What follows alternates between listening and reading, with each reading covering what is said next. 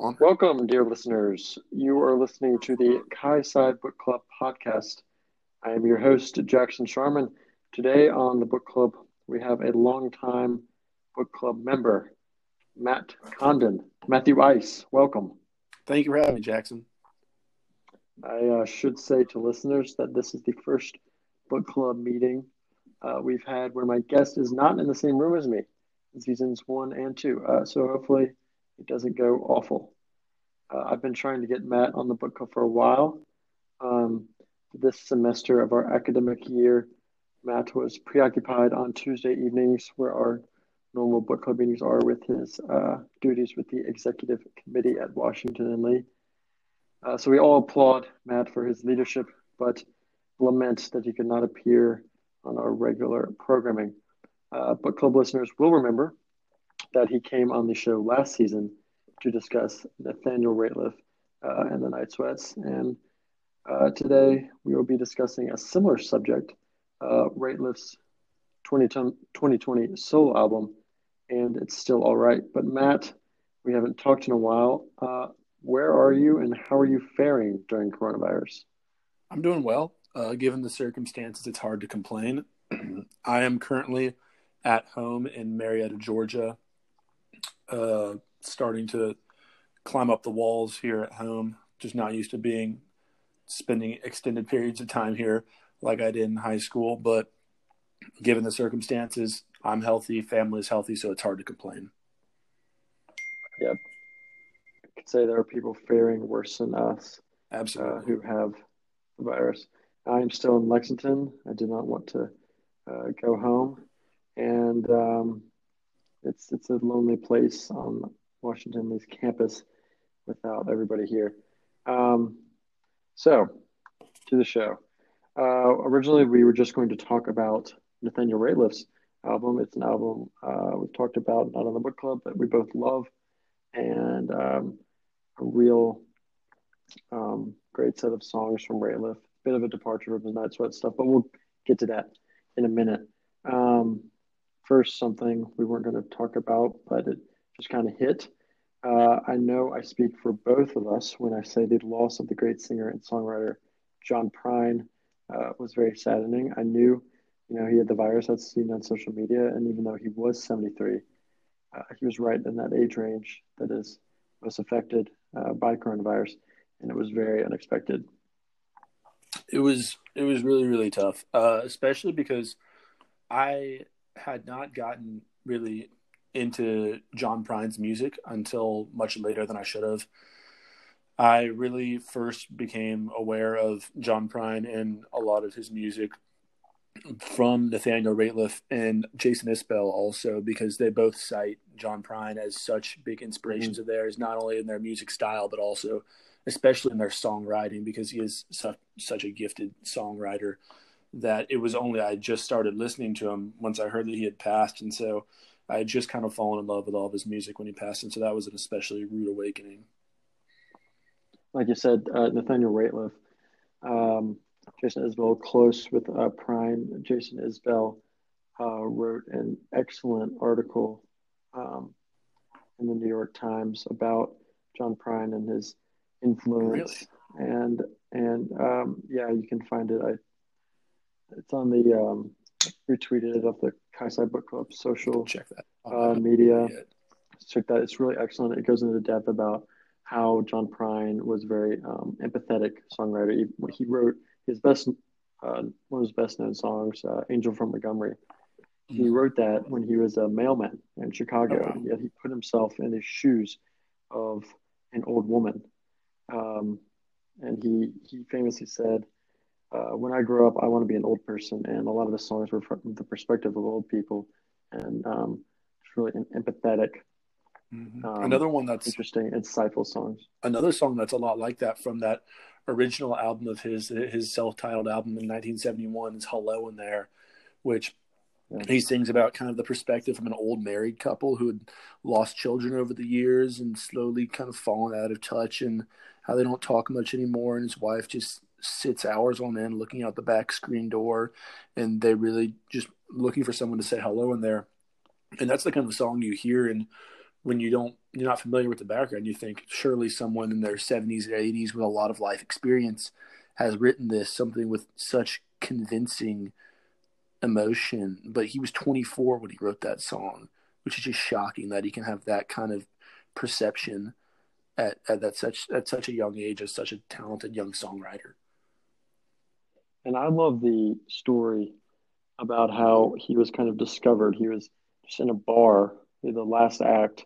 No one was really there. Chris Kristofferson of the, you know, of Highwaymen fame comes in, hears him, you know, signs him up, you know, gets gets some exposure in Prine's own label, Oh Boy Records, ended up paying Kristofferson back later, you know, um, releasing some of his songs. And um, I love I love that story about how he was just a mailman, and he just uh, wrote and sang his own songs for fun, but he didn't think of uh, anything would come of it. And I think he stayed that way throughout his whole career. Just kind of it's a fun thing to do, just trying to well accounts. You know, never mind him. Extraordinarily kind man, and I think that came across in his music. Makes you think about people out there like who knows if your mailman has the musical experience of John Prine, and music is one of those just strange industries where so many people can be so talented and just never have that break about how we may never have heard of John Prine and not be talking about him today if Chris Kristofferson didn't stick around in that bar. And um, his most recent album, Tree of Forgiveness, 2018, really great album. Um, what the first song is, uh, When I Get to Heaven, and talks about all the things he's going to do when he gets to heaven. Uh, my favorite line of the song is "Smoke a cigarette. It's nine miles long. He had to give up um, smoking in 1996 after I think it was some sort of surgery in his. I, I think. He, he, had, he had some um, kind of mild form of cancer, I believe. Yeah, and it's just a great song, and it does give you some consolation that he seems like he's thinking about life after death and uh, has some uh, sort of uh, image, and I, I can visual. I hope he's having a cocktail up in heaven. Yeah, right ide- ideally that, that songs like that are give you hope that at least while he was taken away too early and abruptly by coronavirus, he had some peace of mind when it came time for him to go. And uh, of course, our main subject for today, uh, Nathaniel Rateliff, has an excellent uh, cover of a song from The Tree of Forgiveness, um, Summer's End. Um, they were uh, you know kind of same style, kind of Americana, of country, and uh, I, I love Rateliff's version almost as much as uh, version. Mm-hmm. Absolutely, it's fantastic, and it's, it's it's strange that 1996 was kind of a turning point in Prine from his voice because he had that surgery, and all of a sudden his voice is still great, but it, had a whole new level of kind of raspiness that went along with it that was that was not present in his earlier recordings. And also, he so that single, the Marigold singles, there's two songs that Rateliff released. Mm-hmm. Um, uh, Summers End was one, and the other was Sam Stone, which I love yeah. that cover yeah. that Prine and Rateliff did together of Sam Stone because it's a great song, but gosh, it's it's tough to listen to too. It's heartbreaking. Yeah, people just think about Prine, you know, mostly as kind of a light, funny, you know, witty kind mm-hmm. of songwriter. But I mean, that, that song's about a, a Vietnam vet dealing with addiction is, you know, that, that is tough to listen to. But another, another, you know, example. Yeah, absolutely. Like how, how many songwriters can you find out there that write with the, the humor and wit that Prine does, but then can switch into something like Sam Stone with the the main hook of the chorus being there's a hole in daddy's arm where all the money goes jesus christ died for nothing i suppose no, no one no one writes music like that anymore it's just ridiculous well someone may i contend someone who writes music like that is nathaniel rateliff on his 2020 album and That's it's fair. still all right you know i think i think it fits in the theme of the you know I don't want to say it's kind of morbid to say fits in the theme of Prine dying, but you know, Rateliff's album does deal with death. His, you know, we talked about before how the death of a loved one, you know, can profoundly affect you, and that came out when um, Rateliff's friend and producer Richard Swift suddenly died, and that found its way into a lot of Rateliff songs. Yeah, I mean, some of these it, it kind of is fitting that you hate to say it, it's tragically fitting that this album came out with all of its it, dealing with grief. I, I feel like it's something a lot of people can relate to right now, given the circumstances, given the the global pandemic, the themes of loss and just hardship. And I, I think this album is probably really good for a lot of people right now because it's a way for them to kind of for their emotions to come to fruition a little bit uh, and kind of ha- have something substantive that they can point to and show how they're feeling. And I think it's relatable for a lot of people right now. No, I think that's a good point. I saw originally he wanted to, his original name for the album was going to be All or mm. Nothing, third yeah. track on the album. But he said, well, it's not really all or nothing, is it? You know, there is there's some hope, and so he he went with the the second song on the album, and it's still all right. And um, I do he released that single first, and I do think it is my favorite, my second favorite song on the album actually. Tonight number two. And I want to get love tonight number two. Favorite songs. Love tonight number two. Tonight number two, uh, and it's still all right. And I like how they're all. So another thing we both thought was interesting how they're kind of written mm-hmm. in the same vein with the same kind of tune as Night Sweat songs, the group that backs it's backed Rateliff um, past ten years or so. You know, it's just without their extra instruments and without that extra like kind of energy. You know, these, these yeah. songs are more contemplative, and um, because they're dealing with you know a little yeah. bit more weighty issues, death and his divorce, maybe not directly, but another experience that went to this album was Rateliff's divorce Absolutely. his wife. And I think that you know, as much as I love the Night Sweats album because but they, they are so much fun and so high energy. This is such a drastic change.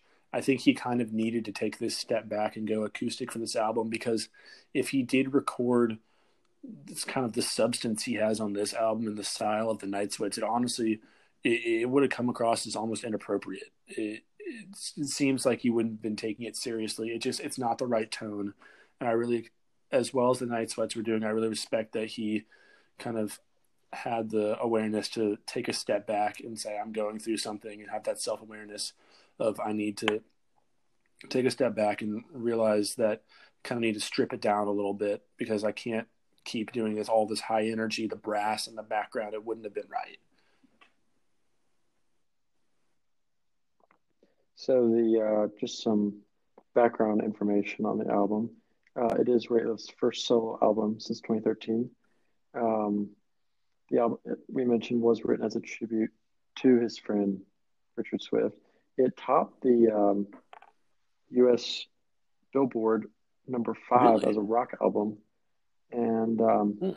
yeah. So I mean, when I found that out, I thought that was kind of surprising. But I mean, it is such a great album and it's popular It shows its popularity among the Americana and American rock like community. It's only it's ten songs, uh, but it comes in um, forty two, just over forty two minutes. Um, the longest song is six minutes, um, but most of the songs are like four minutes, and so it's just very even album. You know, there wasn't one that um, stood out, and I don't mean that like stood out as better, but as far as like they're all kind of pretty much the same, except for tonight number two, which I really maybe some songs from Phosphorescent, um, that artist who kind of does ex- more experimental mm-hmm. music mm-hmm. in this genre. But I just love that song because yeah. it doesn't remind me of anything. You know, it's just kind of floating in and out. And, uh, Floating is a really good way to describe nice that song. Too. I, I, I'd really consider that, but that's a really good word for it.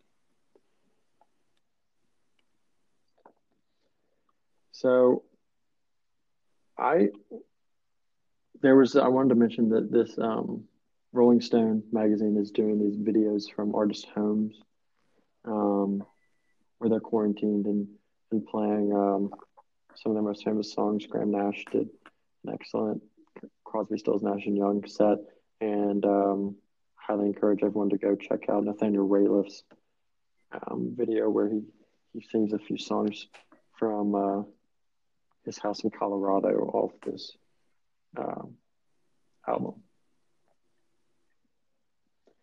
And um, unlike me, Matt has been to a uh, Nathaniel Rateliff and the Night Sweats concert, and I am probably not so jealous of that as now when um, you know can't really do anything in a concert. Oh, absolutely. I, I'd, give anything for a concert right now. I, I was pretty upset because uh, I was planning on going to see Jason Isbell in the 400 unit come June in Atlanta. He was playing. He was doing two nights at a pretty small venue just outside Atlanta, and I was planning on going to see him, but I don't know if they officially those shows have officially been canceled yet. But I don't see really any way they're packing that many people into a into a little theater like that anytime soon. No. Well, uh, I know I join everybody else in the United States and the world in saying I hope this uh, this pandemic will pass sooner rather than later. If not, so that we can just go to concerts. Much bigger issues than that, but um, that is something. Absolutely, a, a small issue, but an important one. Small in the grand scheme of everything that's going on right well, now, though. Absolutely. Matthew Ice, it was excellent to hear your voice. Do you have any parting messages uh, for us? Definitely go check out, and it's still all right. A personal favorite of mine is "Kissing Our Friends." is uh, a, is a really good one. That one addresses more of his uh, his his divorce with his current ex-wife now, and how they'll resort to finally getting back together with new people, acting like they don't care that the other person is seeing people, but they both know that they do. And so that one uh, th- that one is really well written, despite being a relatively short song. So I recommend everyone go check out the album, especially that song is a personal favorite of mine. And thank you so much for having me, Jackson. It's been the highlight of my day. Absolutely. We'll have to have you on again soon. Thank you for tuning in to Kai Side Book Club, um, the podcast. We hope to have many more episodes up uh, soon. Adios.